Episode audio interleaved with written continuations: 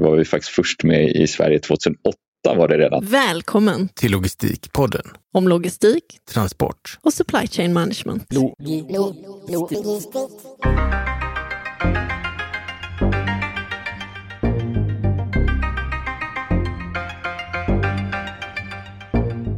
Varmt välkommen till Logistikpodden där vi under poddens tionde och sista år djupdyker i de allra mest intressanta områdena tillsammans med några av våra mest insiktsfulla tidigare gäster.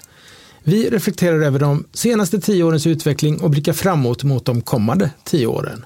Från 2014 till 2034. Vilka framsteg har gjorts och vilka utmaningar väntar? Välkommen till Logistikpoddens djupdykning i Sista milen logistik, eller last mile. Och idag sitter jag här med eh, vår samarbetspartner för avsnittet, Transportföretagen. Och med mig har jag Tina Torssell. Välkommen hit Tina! Tack så mycket! Väldigt roligt att vara här. Och berätta lite grann eh, om Transportföretagen för de som inte känner till er och din roll där. Transportföretagen är ju en bransch och arbetsgivarorganisation. Våra medlemmar är ju företag. Och eh, det är klart att vi jobbar ju övergripande med transporter. Vi har ju de senaste åren faktiskt tagit en liten fight emot det transportsnåla samhället. Vi tror inte på att man ska dra ner på transporterna när man pratar om hållbarhet. För man ska jaga utsläpp men inte transporter. Eh, utan det är ju transporter som gör att man kan handla och mötas. Och det har nästan varit som en ideologisk fana vi har haft den senaste tiden. Och därför tycker vi förstås att det är jätteviktigt att prata om transporter och särskilt kul att få vara här. Ja, och eh, det här avsnittet handlar ju om last mile-transporter. Eh, kan du berätta lite grann varför ni tycker att det är viktigt att gå in och stödja? Jag ska inte säga att det förändrar transportlogistiken därför att hantverket logistik, det ligger ju kvar att leverera dit varan ska. Men det gör ju att transporterna blir synligare i samhället på ett annat sätt. Därför att helt plötsligt så, så är det ju transportföretag kommer hem till människor, hem till konsumenter. Och eh, det förändrar ju samhällets, ja, hur samhället fysiskt ser ut. Att man inte längre alltid åker till en butik och handlar utan man får varorna hem. Så det är ju en väldigt spännande förändring av transportnäringen. Ja, verkligen. Och eh, vi har ett fullmatat panelavsnitt framför oss. Så låt oss lyssna på det, där vi gräver djupare i Last Mile. Vi tittar tio år bakåt, vi tittar på nuläget, var är vi idag och sen tittar vi tio år framåt. Och efter det hörs eh, vi igen, du och jag Tina, och eh, pratar lite grann om det här avsnittet och vad vi har hört. Ja, toppen, spännande. Nu sitter jag här med första panelen i Logistikpoddens sista säsong. Och det är lite pirrigt, måste jag erkänna, för att det här är ett lite nytt format eh, som vi kör med. Och eh, den panelen jag har, det är tre personer och jag vet att alla har inte träffat varandra. De har nog träffat varandra, men, men de har inte jobbat tillsammans eh, tidigare och har helt olika bakgrund och har alla bytt roller sedan de var med i Logistikpodden sist. Eh, vi har Jonas Boman. Han var med redan 2015, den 19 februari, i det tionde avsnittet. Välkommen hit Jonas. Ja, tack, tack. Kul att vara tillbaka. Då var du på Mind Connect och eh, vi kan väl återkomma lite grann till vad ni gjorde då, men det var eh, på många sätt skulle jag säga enormt före sin tid. Det ni gjorde. Det var extremt coolt. Eh, ni predikterade trafikhändelser eh, baserat på data och en massa algoritmer. Ja, vi byggde upp en plattform i likhet med ja, förenklat eh, Google Maps fast för urban trafik. Ja, förenklat och väldigt komplicerat dessutom. Eh, vi, vi, kan återkomma till eh, lite mer hur den utvecklingen har sett ut då sedan du var med, för det var ju trots allt ganska många år sedan. Eh, men vad gör du idag? Ja, idag är jag på Bäst Transport. Så eh, MindConnect och den verksamheten med, med eh, trafikdata, eller om vi förenklar det så, så eh, förvärvas det och det införlivas i Bäst eh, system. Och så jobbar jag med att driva ett utvecklingsteam för eh, att egentligen utveckla interna och externa tjänster och verktyg då, för verksamheten. Ja, mycket intressant och det där ska vi som sagt dyka lite djupare i. Eh, men vi ska gå till eh, tidigare gäst nummer två som också har varit med två gånger ska sägas. Eh, Tobias Åbonde från Bring Välkommen hit Tobias. Tack. Jag vet inte om du själv kommer ihåg att du har varit med två gånger, eh, men du var med eh, Jag kommer ihåg en gång. 2017. Ja, då, en gång har du varit med med, med lite mer så att säga substans. Då var det den, eh, avsnittet släpptes den 10 augusti 2017. Och eh, det var en panel i Almedalen där du var med. Eh, och eh, kan komma lite mer till så småningom vad den panelen handlade om.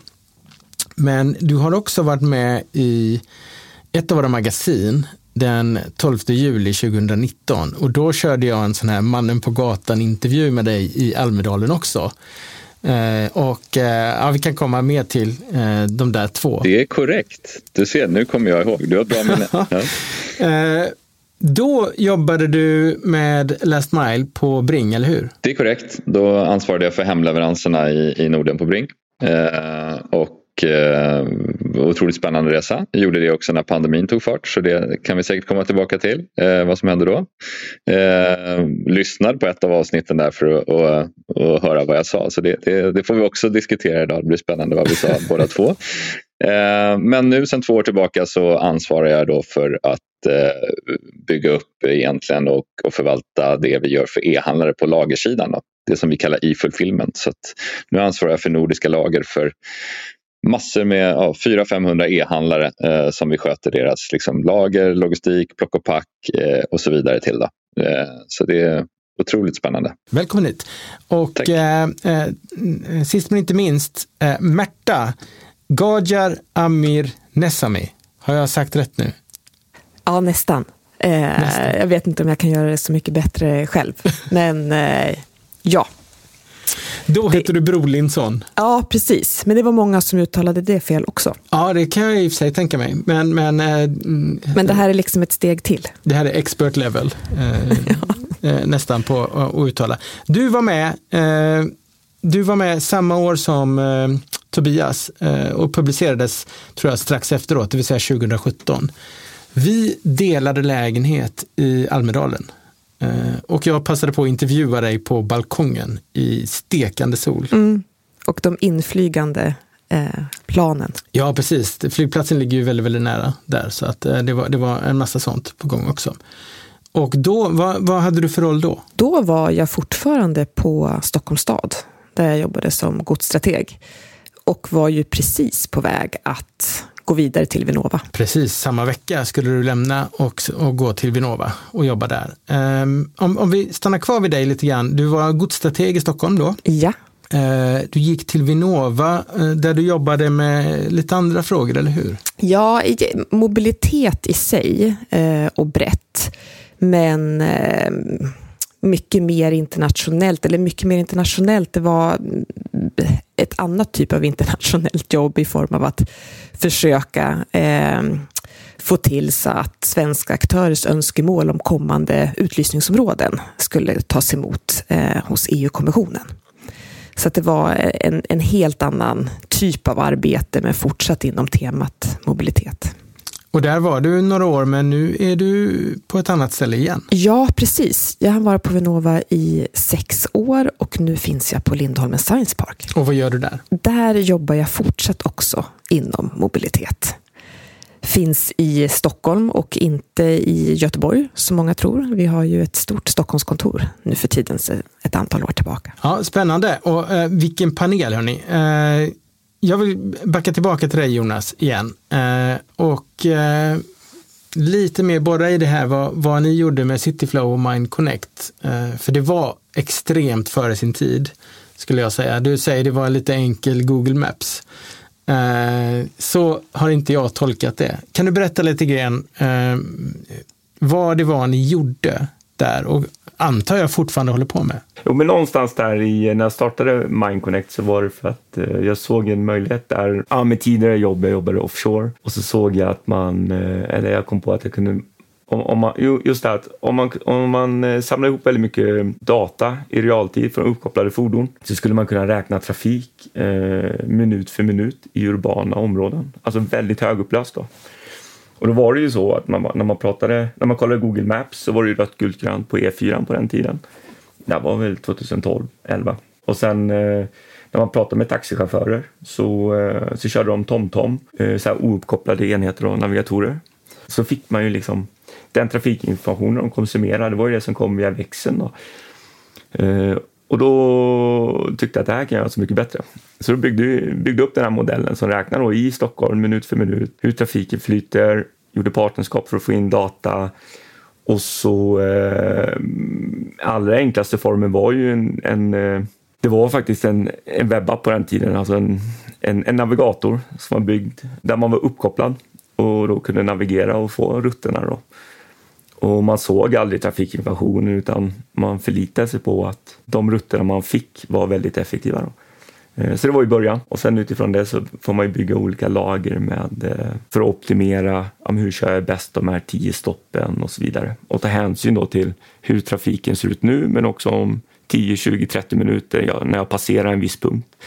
Så det handlar mycket om att se Eh, hur länge varar köer, eh, hur kommer trenderna att ändra sig och så vidare. Det där är ju, eh, ja, det finns så många utmaningar om man börjar borra i det där. Det ena är ju då att, att förutse hur trafiken kommer att vara i en viss väglänk om en halvtimme. Och alla datakällor som finns, jag kan inte börja med att tänka hur, hur komplext det där är. Det är inte bara att titta på hur var det igår klockan tre, utan det, det finns ju grejer som är unika för idag och så vidare och väder och vind och sånt kan jag tänka mig. Men sen när man väl har det, då ska du också eh, lägga på eh, din plan och de sändningarna eller de stopp du har planerat. Och det kan vara en multistoppresa antar jag då. Och de kan också ha bivillkor kopplade till sig, alla de här stoppen. Eh, de kan ha tidsfönster och så vidare. Och sen har du ett fordon eh, och eh, numera blir de ju snart elektriska. Då kan jag tänka mig att man lägger på ett par, tre, fyra lager av komplexitet till ovanpå det där. För att i princip snabbt kunna vara opportunistisk och byta ordning på två stopp och så vidare. Har jag tolkat det rätt? Ja, ja absolut. Det stämmer. Helt rätt. Det, är, det blir bara... Jag hoppas ni som lyssnar fattar hur coolt eh, detta är. Vilket eh, vi på Stockholms stad inte gjorde då för ett antal år sedan när Jonas faktiskt pitchade den här idén. för oss. Jag berättar, ni, ni har setts då, eh, vi kom vi fram till i försnacket här, att ni har träffats när, när Mindconnect var och pitchade för dig. Ja, precis. Ja. Och kollegor till mig. Men det där var ingenting som vi nappade på då. Det var liksom precis som du sa, eh, PO tidigare här, före sin tid på något sätt. Det gick liksom inte att förstå eh, riktigt vad det gick ut på. Inte för att pitchen i sig eh, inte beskrev det, utan för att jag tror staden var inte där. Nej, då. Det, det fanns andra frukter att plocka kanske? Ja, och kanske andra typer av utmaningar som låg närmare att eh, då i alla fall lägga resurser på. Några av de utmaningarna Tobias, eh, det var ju, eh, jag vet att ni hade lite gemensamma projekt med Stockholms stad och andra som vi pratade om också när, när du var med i podden. Eh, Älskade stad bland annat, eller hur? Det är korrekt. Eh, och, och Eh, det var ju ett samarbete där Märta var involverad också definitivt eh, och som lever faktiskt än idag. Eh, och som efter vi, ett par år efter vi hade den här session i Almedalen så rullade vi ut i Oslo också faktiskt. Då. Så, så vi spred ju faktiskt över landsgränserna. Det heter Älskade by och är samma koncept då, att liksom ut tillsammans, och samköra varor och avfall och därmed kunna liksom minska trafikflödet och, och också kunna göra det från en cityhub med elfordon då, som, som är långsamtgående. Så, att, eh, så det, vi har exporterat idén kan man säga och det, det är kul. Sen är den ju främst i, i, i Stockholm och, och eh, en liten del i Malmö också i, i, i dagsläget. Då. Så att, eh, såklart fanns ambitioner att det skulle bli ännu större tror jag och det är alltid det där med, med data och så vidare. Men ni pratade lite om det här liksom med att vara, vara tidigt ute. Jag kommer ihåg när jag rullade ut de första paketboxarna. Det var vi faktiskt först med i Sverige 2008 var det redan. Eh, och sen så liksom, och då var inte alls marknad eller boxarna redo för det.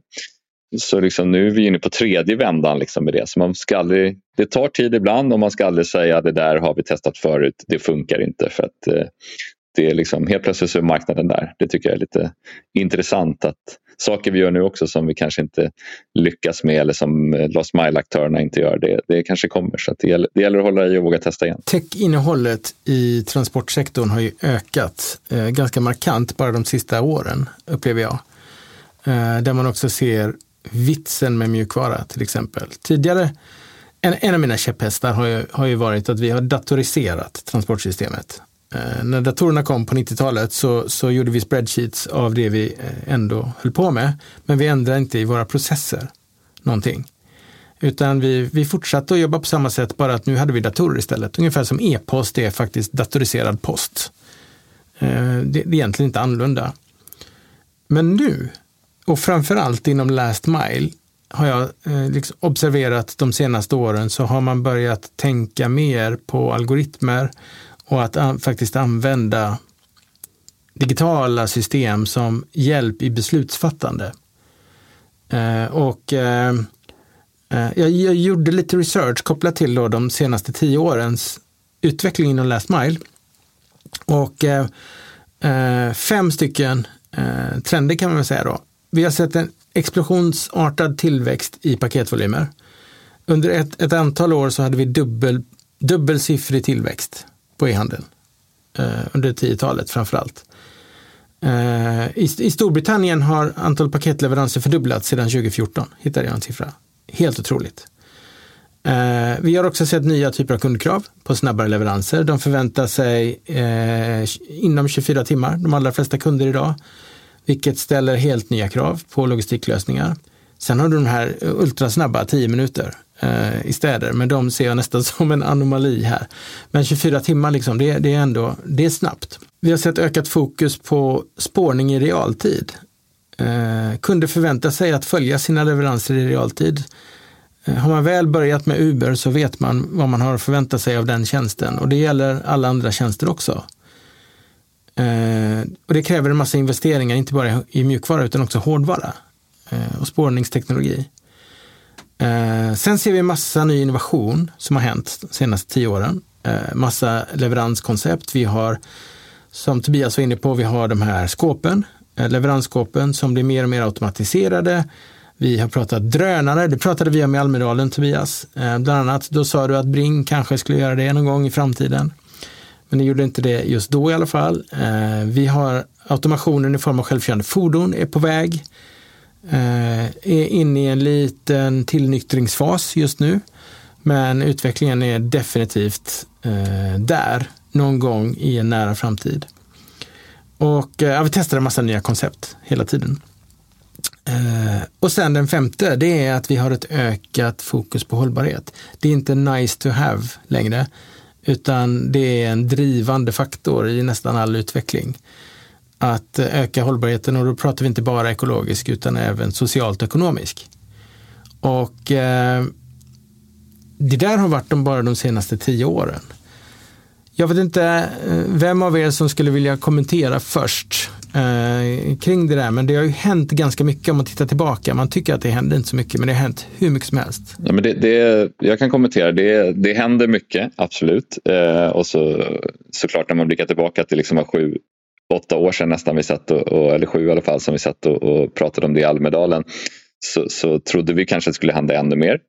Eh, jag delar din, eh, eh, dina fem punkter där. Eh, med det pauset så kanske att, att det, det, var ännu större fokus när vi satt där och vi trodde också på det här med same day, snabbare leveranser. Vi ser det på mat som ni var inne på, liksom att du liksom vill ha det instant. Men tittar vi på andra konsumtionsvaror, liksom fashion och så vidare, så var det mer diskussion om det. Det har snarare gått till mer precision, flexibilitet, valbarhet nu för konsumenten att liksom kunna välja själv, kunna ändra sin leverans eh, och få precisionen och att det inte behöver gå lika lika snabbt egentligen. Bara jag vet att det kommer, jag vet att jag, jag får det när jag vill och på det leveranssättet som jag önskar också. Så, så det är väl liksom en trend som har, som har ändrats. Liksom. Men också hela eh, delen kring begagnat handel då, som, som, inte alls fanns på det sättet för, för 6-7 år sedan. Som också sista året egentligen när vi pratar hållbarhet har tagit ett stort kliv egentligen. Vad säger du Jonas, eh, kopplat till från din horisont de stora, de stora utvecklingsstegen sen vi sågs då? För ganska många år sedan nu. Jag tycker det är svårt att hänga upp det för det händer, det händer så himla mycket. Eh, men liksom en, en del som jag tror jag ser eller tycker mig, det är väl det här att koppla till att man mer och mer kan följa leveranser och se detaljer.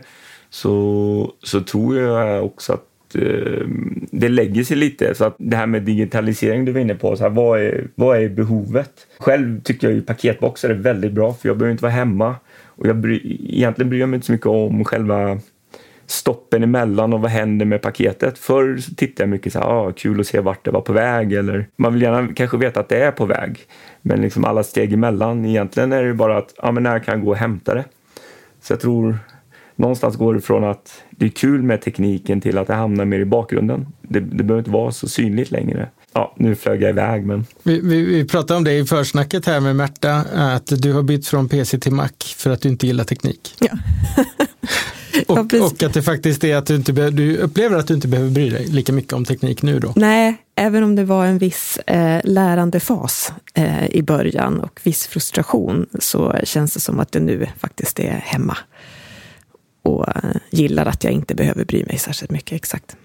Jag kanske kan lägga till några tankar som jag har kring området. Jag håller också med dig, PO, i eh, den trendspaningen du har gjort. Och vi eh, har på Lindholmen Science Park ett program som heter Aster, som just handlar om e-handeln och vilka insatser som kan komma att behövas för att den bland annat då ska bli både effektiv och, och hållbar.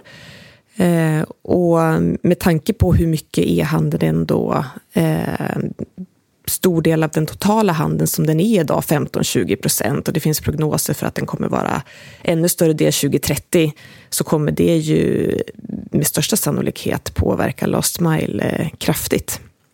Det som vi också ser inom det programmet är att det skiftar idag från ombud till hemleverans och paketskåp. Eh, det som du var inne på Jonas, och det kommer nog också påverka tänker jag, stadsrummet och hur Last Mile ser ut eh, framöver. Eh, så det är ju en trend, håller den i sig eller inte? Vem vet? Men det kommer säkerligen påverka hur Last Mile utformas. Sen så tänker jag mig också att vi kommer kunna se, och det har väl redan påbörjats, men en trend kring just det här med returer. Eh, innovationer och digitalisering som kan minska avtrycket väldigt mycket om man har eh, betydligt effektivare möjligheter då eh, och tillgängliga möjligheter att välja rätt vara i tid eh, och så.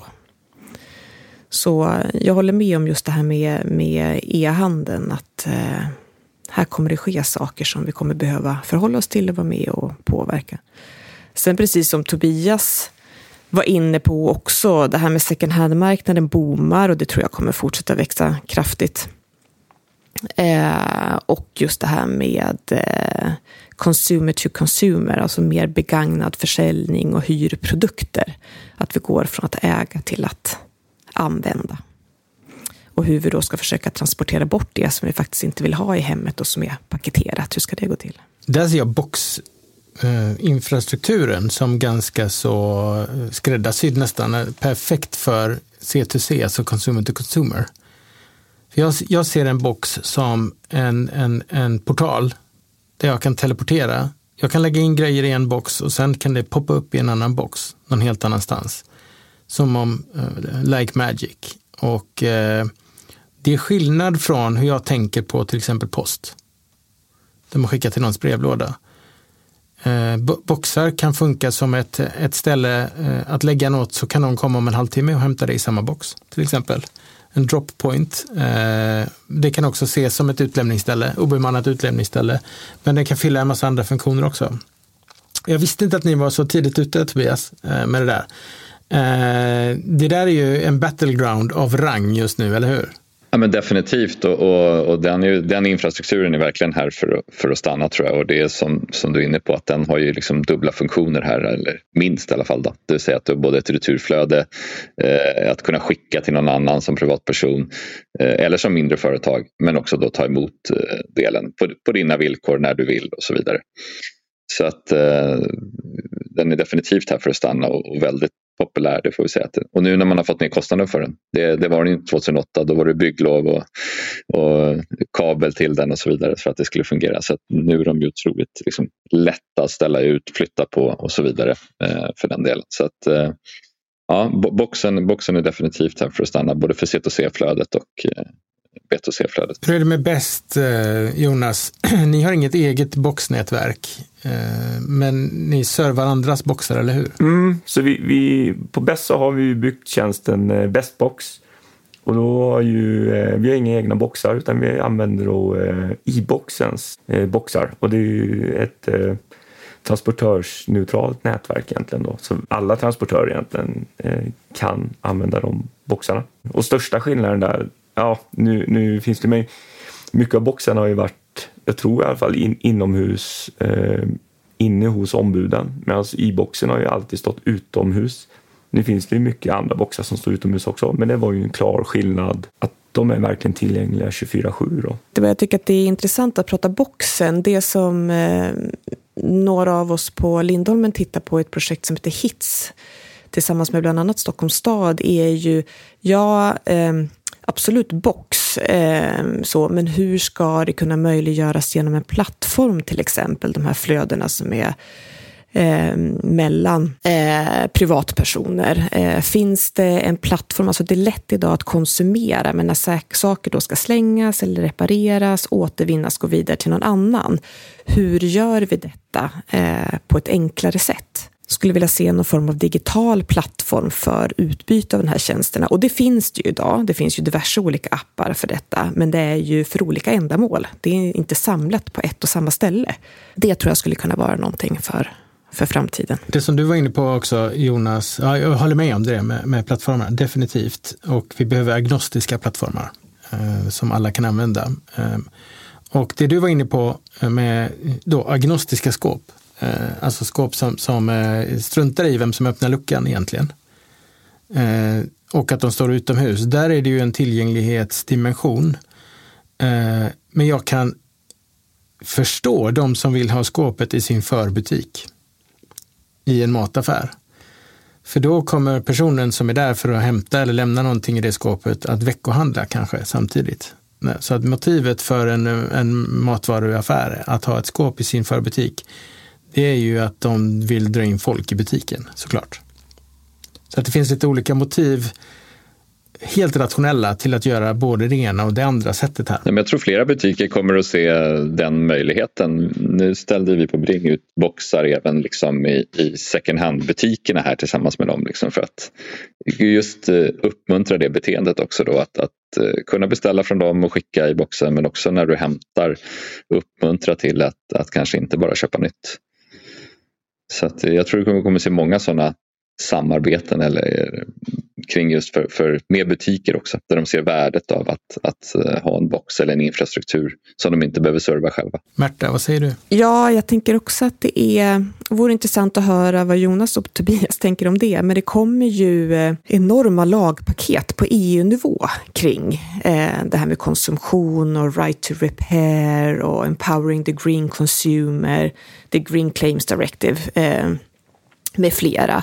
Och det eh, tror jag kommer direkt ha en effekt på handeln, e-handeln i sig och sen last mile. Eh, jag vet inte vad, vad, ni säger om, om det och hur ni tror att flödena kommer påverkas. Det där är en intressant fråga. Eh, idag är det väl extremt mycket enkelriktat kan jag tänka mig, både hos Bring och Best. Man levererar, någon har köpt något och det ska levereras till den mottagaren. Och eh, det Märta säger här nu är att EU kommer att lagstifta om och, och lägga in en hel hög med nudging-åtgärder och incentives för att skapa helt nya flöden som går kanske åt andra hållet i systemet. Och när infrastrukturen idag är byggd för envägsleverans är systemet redo för att hantera den otroligt mycket högre komplexiteten som det här innebär? Det är en intressant fråga. Ja, precis. Också en minskad del av de typer av varor som beställs idag, nya, eh, till att gå då till andra typer av, av flöden. Jag tror det, det är ju, vi ser ju redan det med returflödet skulle jag säga. Nu när jag också jobbar på, på e-handelslagren i den delen så ser vi det ökade fokus hos e-handlarna också. Eh, där returer bara var något ont förut också liksom, och jobba med det på ett helt annat sätt. Dels för att man ser att om man är snabb med eh, att Eh, registrera returen eh, så får ju kunden snabbare pengarna tillbaka. Förut kunde det där ta tid för då kan man liksom kanske göra ett återköp i, igen av de pengarna. Så det är väldigt viktigt. Eh, men också hur vi ser att, att eh, vi utvecklar tjänster med liksom att här reparerar vi det som kommer tillbaka om det är något som är trasigt för att det ska kunna säljas igen eh, istället för att liksom det bara slängs. Men också då hur man jobbar med begagnat handel som e-handlare. Liksom. Kan jag sälja den varan som inte går att sälja som ny? Kan den då liksom säljas begagnat istället för att, att den ska gå till förstöring och så vidare.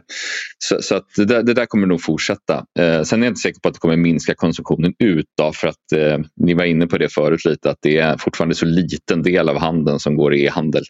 Eh, så att eh, e- även om vi liksom nu har sett ju en inbromsning i e-handel som vi pratade om efter pandemin som i och för sig var extrem när den ökade så har ju antalet paket inte riktigt minskat för att det är ju så att eh, vi, vi köper mindre men vi köper fortfarande ganska mycket saker.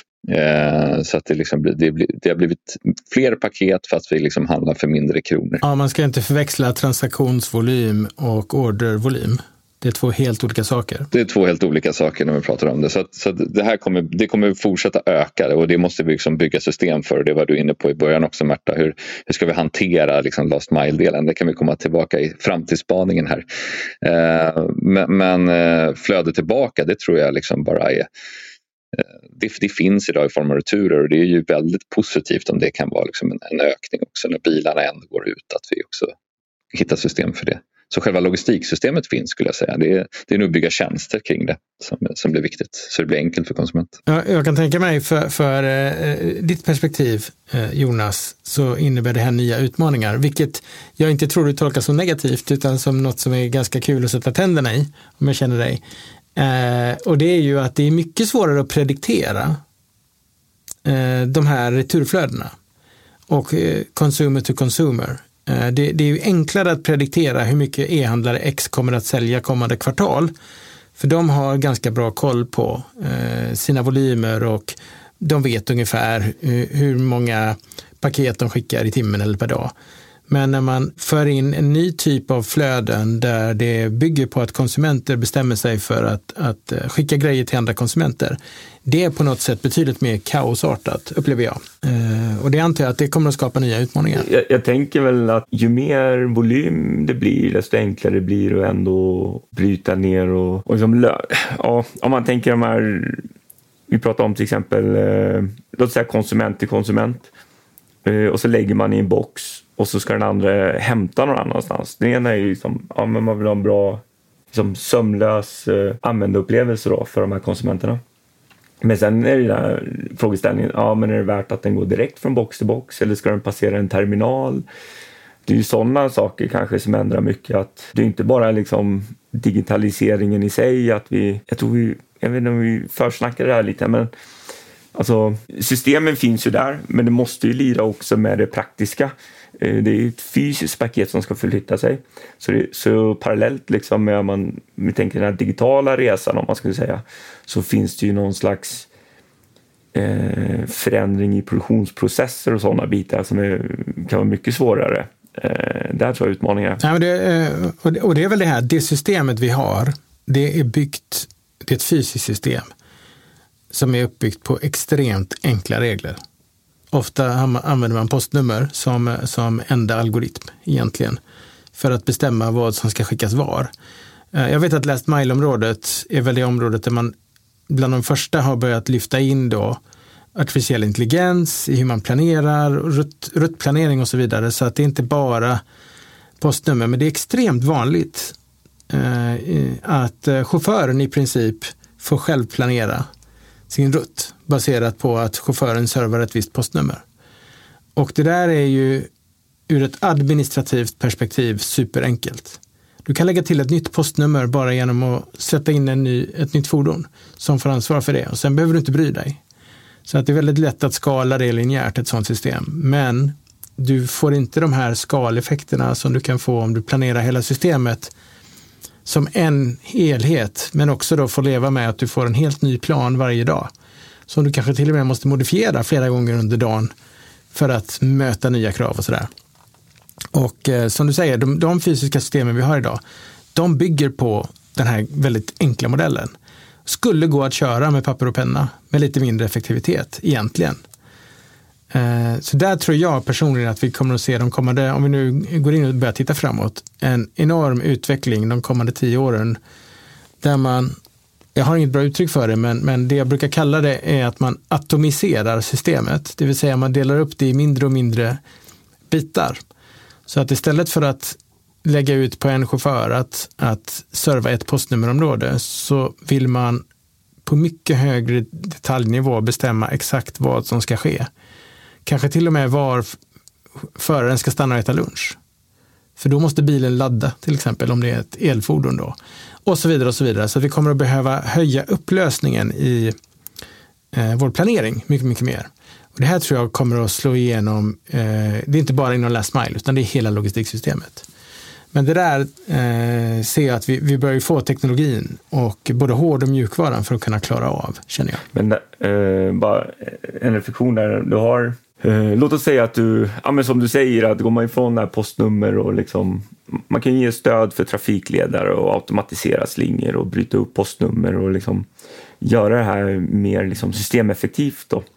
En annan utmaning i det är ju att en förare som är van att köra i ett område och kan det helt plötsligt måste in i andra postnummer och så vidare. Det skapar ju någonstans ett behov av riktigt bra och enkla verktyg för att hjälpa förarna att helt plötsligt köra på områden som de inte är vana vid. Så att, så att de blir mindre effektiva på det sättet att helt plötsligt så hittar de inte, eller de känner inte till eh, sin lokala så, så det är någonstans med möjligheter så, så, så växer nya utmaningar och problem framåt. Eh, det är inte... Nej, men det är, allt ser jättebra ut på papper men... men... Eh. Automationen har hjälpt till tycker jag att det är lite lättare Eh, för det var ju mer B2B-aktigt att du körde ett liksom, område. Jag skulle säga liksom, på B2C har du mer skillnad. Så jag skulle säga att de flesta aktörerna idag jobbar ju med att det är systemet som, som talar om det.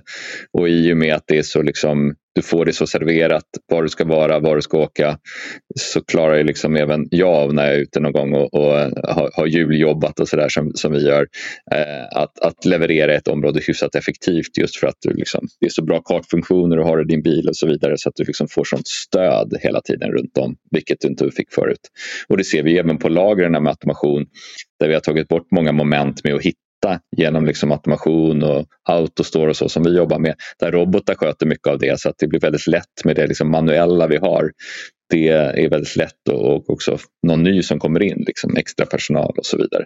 Så det har liksom tagit bort en del av de där komplexa sakerna vi var tvungna att, att kunna förut. Sen blir vi väldigt beroende av teknik. Då.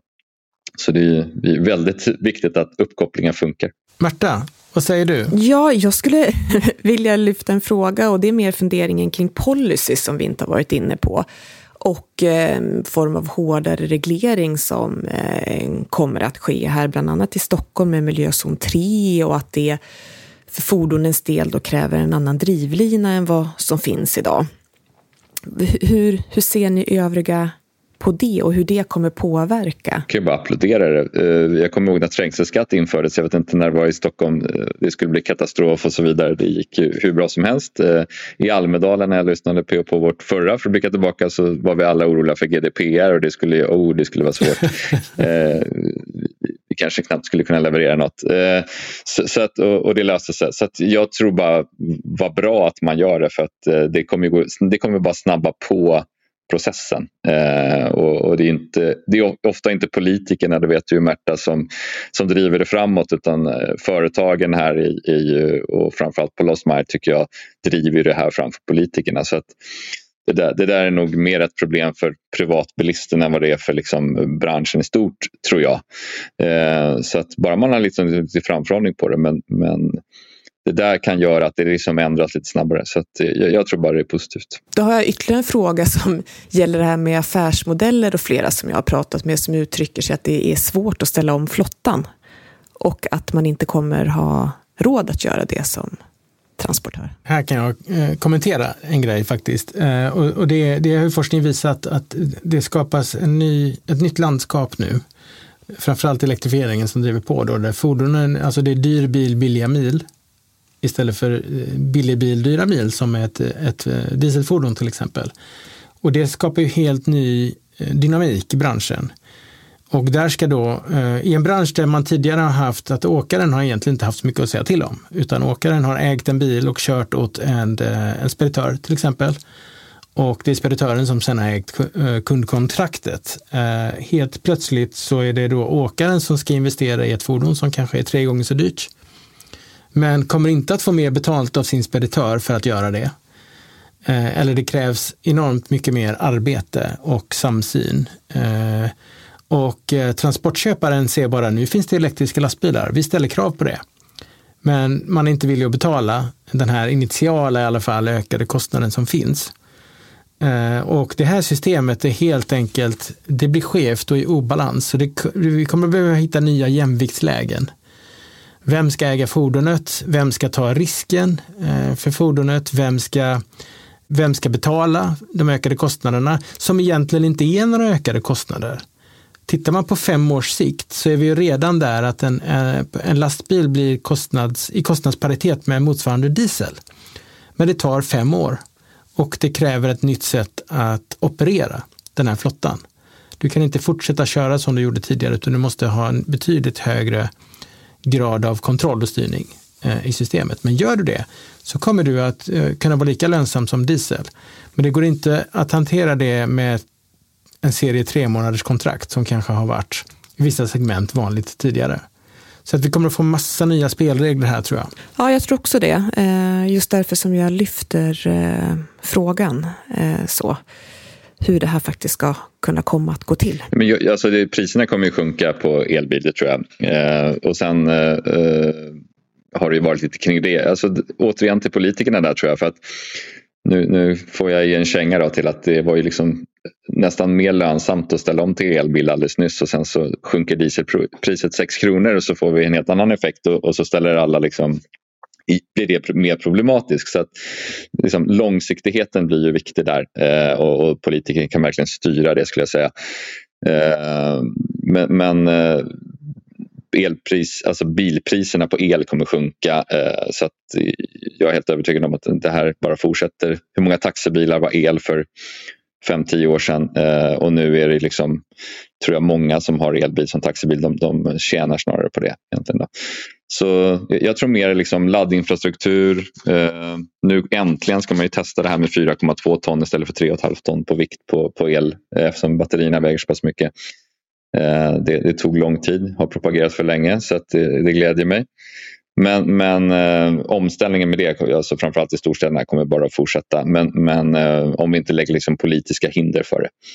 Men där kan vi verkligen bara snabba på det. För jag tror företagen och, och konsumenterna är verkligen redo för det, för det steget. Om vi ska blicka lite framåt. Eh, fokuset här har ju varit tio år bakåt eftersom podden blir tio år i år. Och så ska vi titta tio år framåt då till 2034 ungefär. Eh, vilket är jättelång tid i vissa sammanhang och inte alls lång tid i andra. Men en av ytorna, vi pratar om att det finns lite olika battlegrounds och konkurrensytor mellan aktörer. En av konkurrensytorna som vi inte har berört, eh, men ändå har berört lite grann, det är ju eh, tillgången till duktiga förare.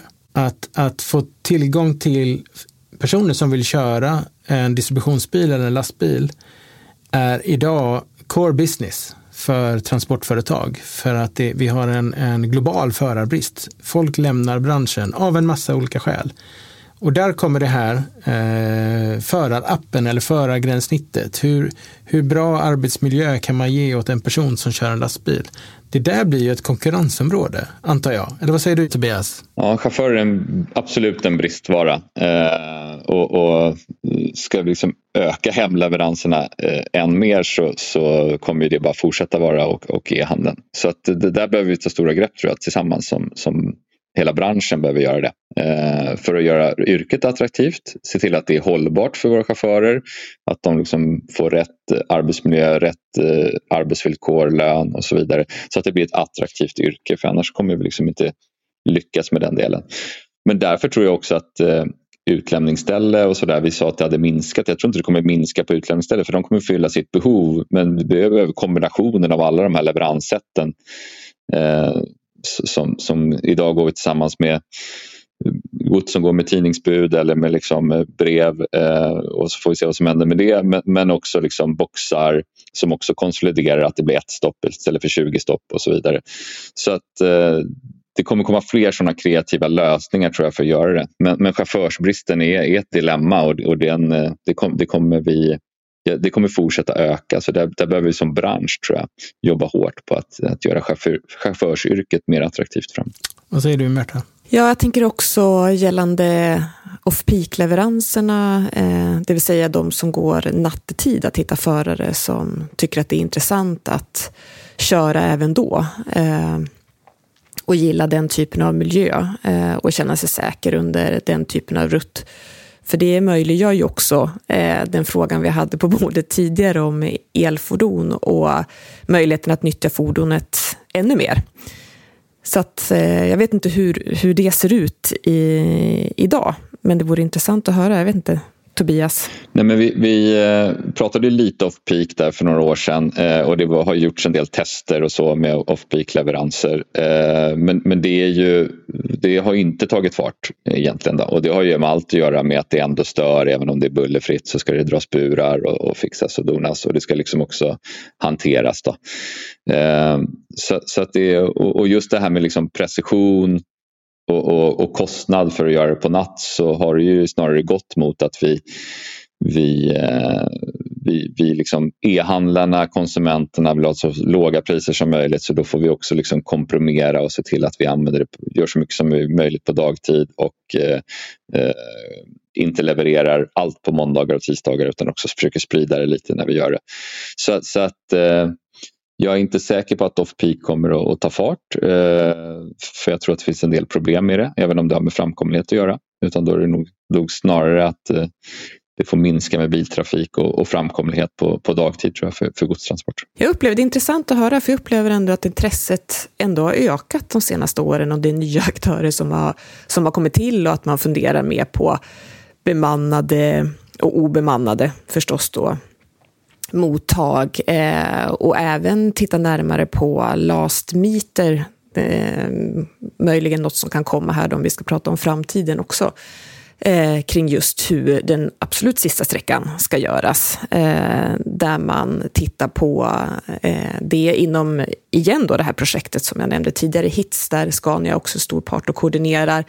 Där man faktiskt får in då leveranser nattetid och sen där robotar ska ta den absolut sista sträckan av leveranserna i eh, ett eh, shoppingcenter i Stockholm. Jag ser ju, eh, om jag liksom lyfter blicken ännu högre och, och ser på off-peak transporter, det vill säga där man använder dygnets timmar där det inte är så mycket trafik. Eh, som fenomen så skulle jag säga att det här är en eh, generell rörelse som, som, där vi använder befintlig infrastruktur mer effektivt. Och i det här fallet så handlar det om att använda trafiksystemet och vägnätet mer effektivt. Eh, vilket gör att man behöver inte stå och vänta på att andra ska ta sig ur vägen. Men det kan också vara att vi använder ett befintligt eh, boxnätverk mer effektivt. Det är också en infrastruktur. Det kan också vara att vi använder som vi, vi har andra aktörer som jobbar med eh, typ de som besöker Sveriges brevlådor tidigt, tidigt varje morgon för att dela ut tidningar. Det är också ett sätt att använda en infrastruktur mer effektivt och så vidare. Så att den större, om man ska titta då tio år framåt, eh, trenden det är att med teknologins hjälp, för det här är ett ingenjörsproblem, det är inte ett innovationsproblem. Ingenjörsproblem kan man lösa, där, där har vi inte så många unknown unknowns. Utan kasta tillräckligt många ingenjörstimmar på problemet så löser du det eh, ganska garanterat. Så det här är ett ingenjörsproblem. Använd befintliga infrastrukturer mer än vad vi gör idag. Och det tror jag kommer att, att genomsyra de kommande tio åren. Eh, det är en av de stora eh, puckarna tror jag. En annan är att vi kommer att se en skillnad i eh, energiförsörjning. Alltså, eh, där elektrifiering är det största uttrycket för det. Men det, kommer att, eh, det slår igenom i hela kraftnätet och vi har hela det här med batterier och, och energilagring och svängmassor och allt sånt. Så en, energiområdet kommer ju att genomgå, tror jag, väldigt stora förändringar de kommande tio åren. Eh, det är lite som jag gärna vill diskutera med er är, kommer vårt beteende som konsumenter att förändras? Eh, de kommande tio åren? Eller kan vi, kan vi så här, folk, vi, folk kommer att vara folk fortfarande om tio år? Eller kommer vi att bete oss på ett annat sätt? Vad säger ni? Svårt att säga. Jag tänker med de eh, nya EU-direktiven och regelverken som jag var inne på tidigare så är ju en förhoppning om att vi ska konsumera, tänka på ett annat sätt. Eh, och konsumera mindre. Och kanske uppleva saker också på ett annat sätt än, än tidigare. Sen om det verkligen kommer ske eller inte, det är en svår fråga.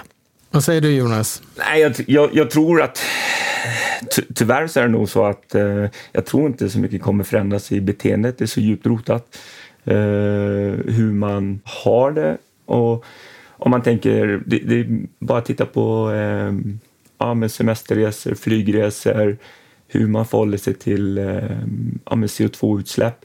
Alltså man är väldigt medveten, men man gör ju ofta, jag skulle gissa nu liksom att Eh, individen i sig kanske inte eh, lever upp till de höga kraven som man har på andra. Eh, men man själv eh, utifrån, liksom, man vill inte förändra sitt beteende. Jag tror den stora förändringen kommer komma snarare så här generationsskiften då. Eh, där man ser nya mönster på de som, Eh, om man tänker de som är födda nu 2000, 2010, sen 2020 där tror jag de stora förändringarna kommer ske. Vi andra är liksom, vi lever bara och fortsätter som vanligt tror jag, liksom, eh, tyvärr. Eh, och jag tror att eh, tekniken i sig kommer ju göra möjligheter men, i, men konsumenten kommer nog vara ganska samma om jag är tråkig. Eh, men där jag tror att, eh, ja men ta off-peak då, eh, leverera på natten, det är ju ganska dyrt att ha anställda som levererar på natten. Eh, att väga upp det mot att sitta lite mindre i trafik. Jag vet inte, det krävs ju riktigt stora volymer för att man ska klara av och, och liksom fylla det fönstret. Så jag tror att äh, men det är så mycket mer och i, i slutändan handlar det väldigt, väldigt mycket om pengar bara. Liksom. Eh, hur får jag... Hur kommer finansieringslösningen för att skaffa en elbil idag? Uh, även om vi vet att det, det, det är mer lönsamt, som du sa där Per, så Ja, det är svårt att gå till banken och få ett lån för en elbil när du, när du har tre månaders kontrakt. Då, liksom. alltså, eh, så det är jättemycket tror jag, som händer liksom, i hela, liksom, hela affären i sig och hur liksom, de här olika bolagen byggs upp. Det tror jag kommer vara en jätteförändring framöver. Det sker löpande, eh, fast allting sker liksom i bakgrunden. Just eh, e- elektrifieringen, tror jag, om man tittar på off-peak, eh, elektrifieringen blir mer lönsam om man kör två skift eh, på fordonen. För du behöver, det, det är beläggningsgrad som är hemligheten till att få en lönsam ellastbil. Och eh, där, det tror jag kan driva på en sån grej som off-peak. Att helt enkelt utnyttja dygnets timmar mer och utnyttja förarens timmar mer och utnyttja fordonets timmar mer. Eh, och att man behöver också börja jobba med att kanske frikoppla de här olika sakerna. Och miljöklass 3. Eh, tänker jag också. Jag, jag, tror att det finns en utmaning där med eh, ja, men till exempel man utnyttjar fordonets timmar mer. Du, du har den här praktiska också att eh, du, det, är inte en och samma förare. Så du har ju logistiken kring att folk ska ta sig till fordonet. Eller ska fordonet ta sig till den? Vem står för den, den tiden? Och, alltså det finns ju ett stort logistikproblem kopplat till att du faktiskt delar fordon och sånt. Så, så i vissa fall kan det vara så att det är inte så attraktivt att Eh, ja, men man, man, kan se förare som, som, som spenderar en och en halv timme för att ta sig till bilen. Och så kör de sitt pass och sen så ska de ta sig en och en halv timme hem igen. Alltså, det, det är, inte helt, eh, det är inte helt solklart. Liksom. Eh. Det är där algoritmerna måste komma in. Eh, för det går inte att göra det på det gamla sättet. Att säga att du ska vara där och sätta dig i bilen. Utan vi måste se till så att vi kan optimera även förarens flöden och fordonets flöde och godsets flöde Eh, och godsmottagarens flöde och processer. Och det är där den här ökade komplexiteten kommer. Men de stora förändringarna som konsumenter, alltså vi kommer säkert, jag håller med, vi kommer att fortsätta konsumera och vi kommer bete oss ganska lika. Men, men det skulle kunna bli stora förändringar om, om, eh, och då är det i plånboken. Alltså så fort vi får någonting med, med plånboken som gör, eller en pandemi då, eller en inflation, så, så då ändras ju mönstren otroligt fort. Eh, och hur vi beter oss. Så liksom, blir det att det liksom Eh, blir dyrare eller, och det behöver inte vara många kronor för att vi som konsument ska ta ett helt annat beslut och göra det. Eh, så kommer vi ändra våra vanor och det kommer vi göra med resor och sånt också. Då. Eh, det är ju att det fortfarande är för billigt egentligen. Då. Ehm, och, det har vi sett, vi kan ju se på frakt har vi sett det egentligen på Last Mile att det förut alltid var fri frakt, fria returer. Nu hittar du nästan alltid det. Nu är det ett motprestation som konsument. Köp för 699 kronor, då bjuder vi på frakten. Eller väl det här fraktalternativet som är, är, är mer hållbart för att det kan samköra och det är billigare. Ja, då bjuder vi på frakten. Annars så får du betala lite om du vill ha det liksom mer bråttom. Och då ser du direkt ett beteende där konsumenten då kanske väljer ett mer hållbart alternativ eller mer samdistribution på något sätt. Det går ju idag väldigt lite pengar har det visat sig till forskning och innovation vad det gäller just konsumtion. Eh, och här tror vi på Lindholmen och i vårt samarbete med Svensk Handel och den Recore-ansökan som vi har tagit fram tillsammans inom ramen för Impact Innovation som är Vinnovas nästa generation SIPPar där vi tillsammans med stora svenska aktörer vill titta närmare på just hållbar handel och konsumtion där e-handel också ingår. Och här tror vi att vi skulle kunna göra mycket för att ändra beteendet och för att kunna nudga konsumenten. Att det ligger närmare till hands att faktiskt samarbeta kring eh, beteendefrågorna och i den här nudgingen också få utrymme för att på något sätt lära sig att göra rätt val om det är så att de som säljer varan faktiskt också kan göra det möjligt på bättre sätt. Nudging är ju en, en extremt viktig spak att kunna dra i. Eh, när, man, när man väl förstår hur det funkar med det här med, med, med mikrobelöningar och, och, att göra det lätt att göra rätt och så vidare. Eh, så det tror jag också det kommer att öka för att det är så mycket pengar i det. För alla inblandade.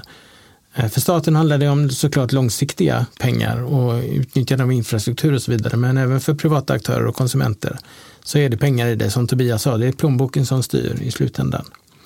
Och det var det också, eh, det, eh, ytterligare en trend vi kommer att se mycket, mycket mer av kommande tio år är ju såklart automatisering.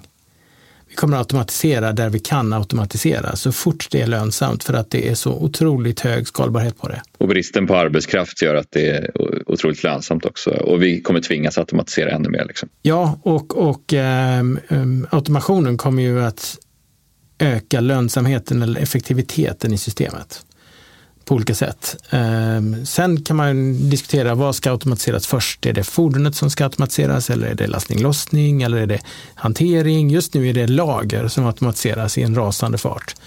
Så att du inte ska behöva eh, skicka en person och hämta en låda på en hylla utan det är en robot som gör det istället. På något sätt då. Det finns ju många olika sätt att lösa det där.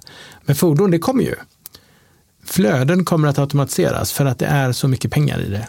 Eh, så att jag, tror, jag tror personligen att 2034, om vi kör en, en eh, reunion då, vilket kanske inte är helt otroligt att vi gör då, vi får väl se, då är jag typ pensionär.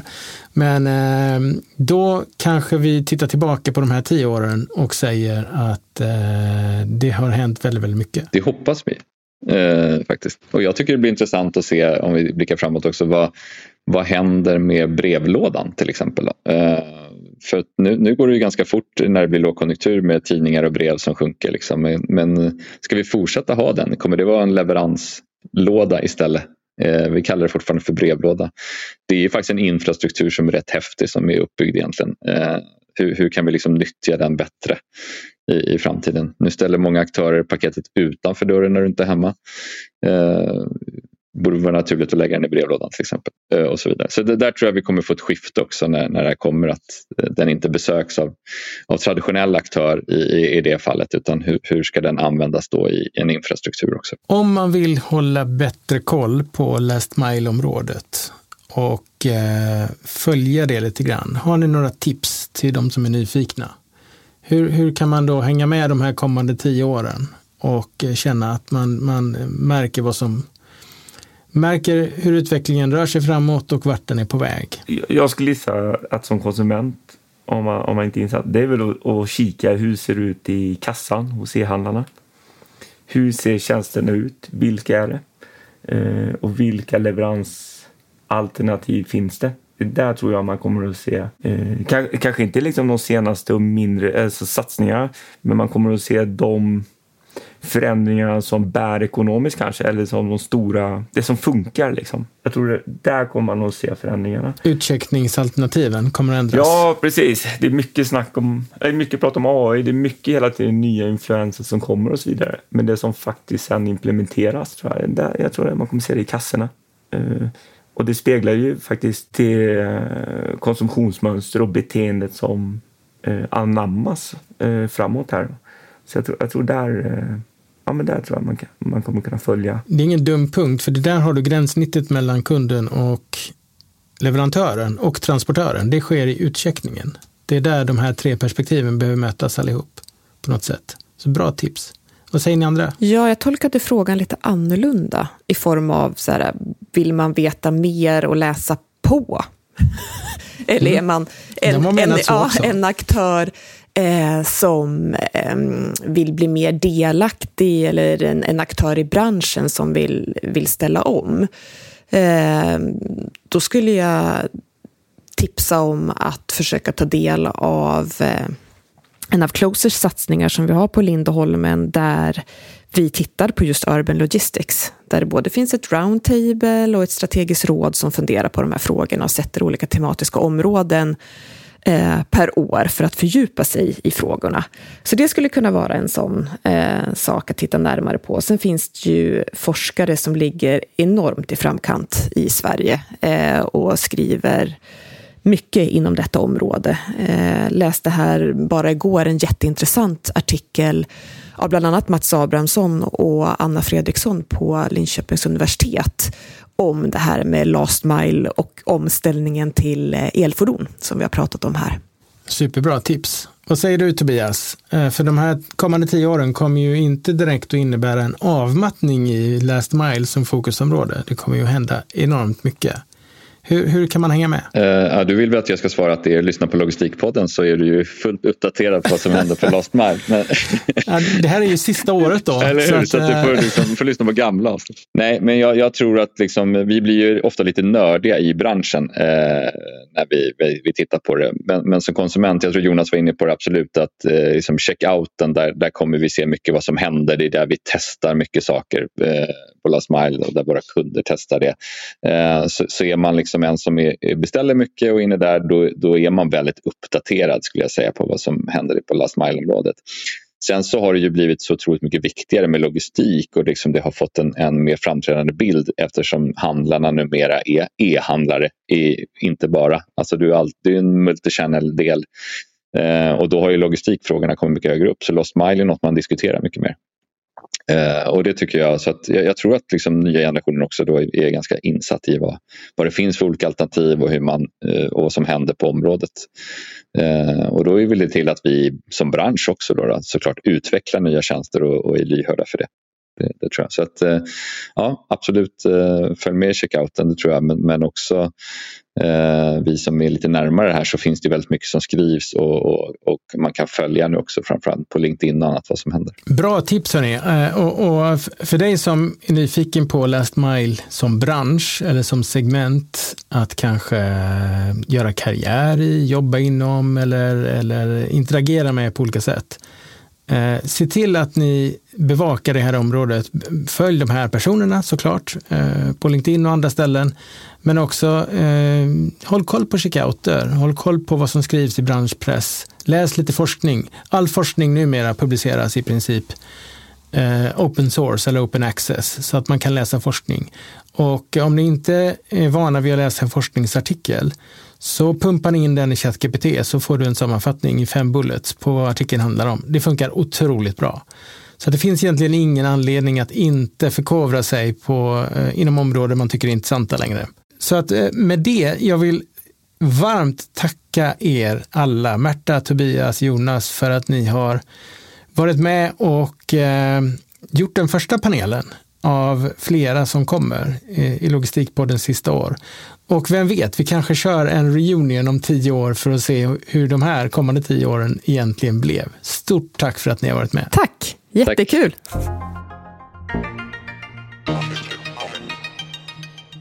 Ja, Tina, nu har vi hört på den här panelen som jag tyckte var otroligt kul att spela in.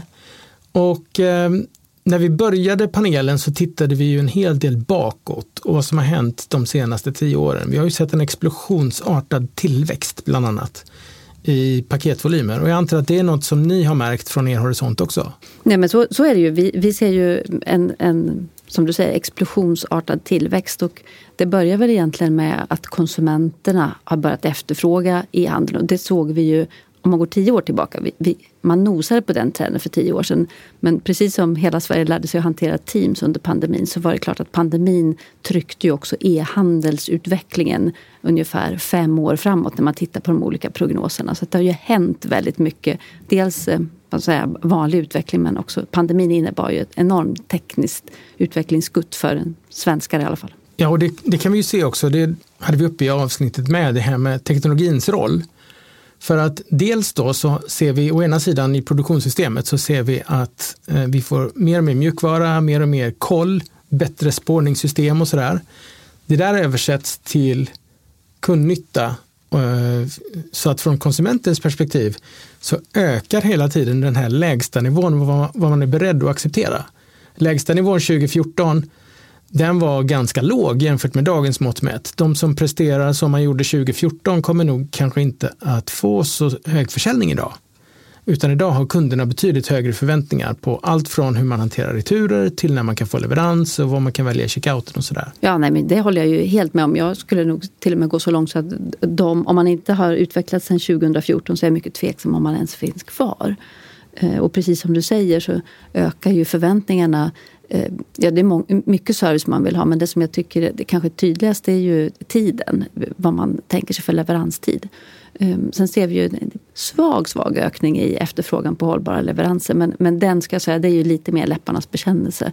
Ehm, folk, I intervjufrågor så säger folk absolut det är viktigt med hållbara transporter. Men vi ser ju att när de sen väljer så är det ju inte så särskilt många som är beredda att, att välja den här hållbara lösningen. Nej, det, det där vi hade uppe i panelen också. Att, att ehm, hållbarhet kommer högre och högre upp på agendan.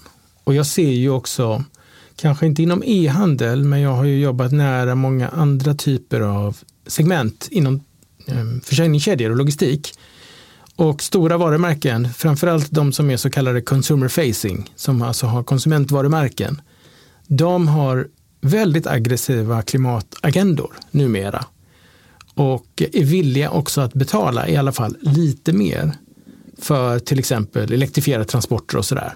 Även om inte det är mycket. Eh, men jag kan tänka mig att e-handel, som du säger, som bygger på konsumenternas, det är konsumenterna som är kravställare. Där är det, kostar det 69 kronor istället för 59 kronor så väljer jag 59 kronor som konsument. Nej men så är det. Det, det tycker jag är jättetydligt att eh, money talks. Eh, och även om man då vill vara hållbar så när man väl ska göra det där valet och det är ens egen plånbok då väljer man det billiga. Vi ser ju hur priserna påverkar konsumenternas beteende och även om de säger att man är beredd att betala extra för, för en hållbar transport så är ju inte det vad vi ser i checkouten.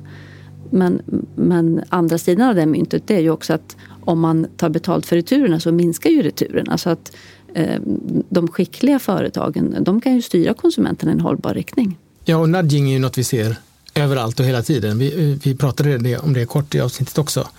Och eh, det är ett tvegat svärd det där kan jag tänka. Om ett företag tar betalt för returen och, och det är kläder jag ska köpa och konkurrenten säljer samma plagg men inte tar betalt för returen, då kanske jag är beredd att eh, betala den försäkringspremien att eh, kunna returnera genom att betala 10 spänn mer för frakten. Eller något sånt. Jag vet inte, men, men konsumenter är ju notoriskt illojala när det gäller pengar. Ja men så är det. Eh, och eh, det som vi också ser, apropå hur, hur styrande priset är. Vi, om man tittar övergripande på, på e-handel. Jag vet att det inte är e-handel utan det är nästa avsnitt. Men eh, om man tittar övergripande så kan man ju se att e-handeln minskar ju i volym men i antal transporter så ökar den. Och det betyder ju att konsumenterna köper ju nu i lågkonjunktur billigare och billigare produkter. Det är klart att jag funderar på varför minskar returerna? Ja, men en, ett en förklaring kan ju vara att allt fler tar betalt för returerna. En annan, inte riktigt lika smickrande förklaring skulle också kunna vara att nu börjar vi köpa så billiga varor så att när returen kostar pengar så slänger vi hellre än returnerar. Ja, och det där, jag har haft uppe det tidigare i podden, pratat med Claes Hjort. Han menar på att returen är en del av hela systemet. och en smidig returlösning gör att man får ett lite mer cirkulärt flöde och att produkter kanske inte slängs eller blir liggande i, i, i hyllan hemma oanvända. Så att eh, ja, det finns helt klart behov av ett systemperspektiv inom det där. Eh, det vi också pratade om då, det var ju de utmaningar och förändringar som vi ser framåt de kommande tio åren. För vi har ju sett ganska stor utveckling som sagt de senaste decenniet. Och en av dem var ju att anpassa sig mot nya konsumentbeteenden. Vi ser ju att konsumenter börjar bete sig lite annorlunda, man efterfrågar kanske en annan servicenivå och så vidare. Och eh, är det här något ni på transportföretagen eh, har märkt av också när ni pratar med era medlemmar? Absolut. Lite som vi började, varför är vi intresserade av last mile? Ja, men därför att transportnäringen nu dyker upp i människors vardag. Och om man går eh, 15 år tillbaka, eller för all del 10 år tillbaka, då var ju vi, eh, transportnäringen, vi var ju kommunalt vatten, vi bara fanns där. Vi var nämligen business to business, så det var ingenting som konsumenter såg. Men eh, nu är det ju så, i och med e-handel så är ju B2C, business to consumer, är ju växande. Och man, man ska hem i, i villaområden och hem till folks hem, man blir ju synlig. Och det som är nästa steg i det här, det är förstås C2C, consumer to consumer, när den cirkulära ekonomin kliver in, då måste man ju också anpassa sina flöden efter det. Ehm, och system, paketboxar och annat. Det där är ju jätteintressant men, men manifesterar ju också det som är spännande med transportnäringen. Att vi är en förutsättning för både handel och möten och, och nu är vi synliga i vardagen och det gör ju Ja, det gör det väldigt spännande. Ja, just C2C. Alltså det där är ju en, en eh, när, man har ju vant sig vid att man har en long tail of demand, det vill säga det finns miljoner konsumenter där ute som alla kanske har lite olika preferenser. Det finns relativt fåtal leverantörer till de här miljontals konsumenterna. Men när du pratar consumer to consumer så har vi en potentiell miljontals antal konsumenter som ska skicka till eh, miljontals andra konsumenter och då blir de helt plötsligt avsändare i systemet. Och hur klarar ett logistiksystem av det när de inte längre har så att säga tusen kunder utan hundratusen kunder som alla vill köpa transporttjänster.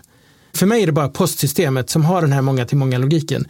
Men det där håller ju på att ändras nu i och med att vi bygger upp nya infrastrukturer. Nej, jag kan bara hålla med. Så är det ju. Och det som, I och med att vi har levererat till konsumenter nu under flera år, och det vill säga transportnäringen har ju utvidgat eh, sitt blodomlopp. Det är inte bara vener utan vi är ute i kapillärer. Och när vi ändå har, när transportsystemet redan är där ute, då finns det ju ingenting som hindrar att när man väl ute är i kapillären i ett radhusområde, då kan man ju lika gärna lasta som att lossa.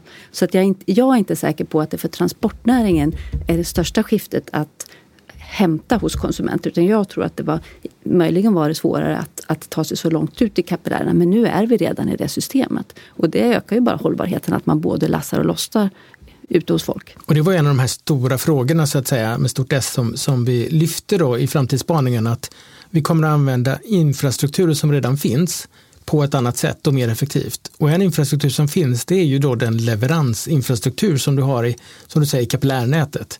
Den kan nu bli en upphämtningsinfrastruktur också. Och därmed får man upp nyttjandegraden och därmed kanske man kan finansiera till exempel elektrifiering eller någon annan typ av, av förändring i balansräkningen då för att det, du får ju nya spelregler nu när vi byter massa energislag och sådär. Ja, nej, men för, om jag bara får fylla på det, det är klart att jag håller med om det. det framförallt så ökar ju nyttjandegraden av, av lastbilarna eller transportmedlen eh, och det, det minskar ju klimatpåfrestningen så att det är ju i allt väsentligt bara bra. En annan sak som ofta dyker upp när vi pratar om framtid det är ju alternativa eh, transportmedel. Vi tänker ofta lastbil eller paketbil eller skåpbil eh, eller något liknande, eller cykel kanske. Men eh, hur är det med drönare? Har ni några medlemmar i transportföretagen som är drönarbolagen? Absolut. Eh, vi har medlemmar i transportföretag som är drönarföretag och jag tror också i framtiden så tror jag att vanliga åkerier, om man får uttrycka sig så, de tror jag kommer att, eller större speditörer, de tar ett ansvar för en hel leveranskedja och jag tror absolut att de kommer att ha drönare i last mile.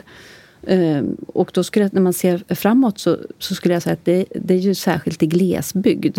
Jag vet inte några drönare som tar sig in i en portkod än så länge men om man kan leverera i trädgård eller så så, så tror jag att drönare absolut är eh, när det gäller till konsumenter. Men vi vet ju också att offentlig sektor har ju använt det här. Sjuk, medicinleveranser, sjukvårdsleveranser, provtagningar. Så att det är ju up and running. Ja, verkligen. Och det, det, kan ju tyckas som en ganska dum idé att köra omkring med två ton metall för att leverera tre kilo gods någonstans, två mil, när man kan köra med, med en lätt drönare till exempel istället som är eldriven och uppladdningsbar och solcellsdriven och allt vad det nu kan vara. Och dessutom alltid kör fågelvägen. Precis, och faktiskt i städer, har du en balkong så har du en leveransplats för drönare. Ja, det är sant. Hörru, du, får jag bara säga det. Vi, vi har ju ett nätverk med drönare här på transportföretagen och då frågade vi dem, vi bad dem göra en framtidsspaning.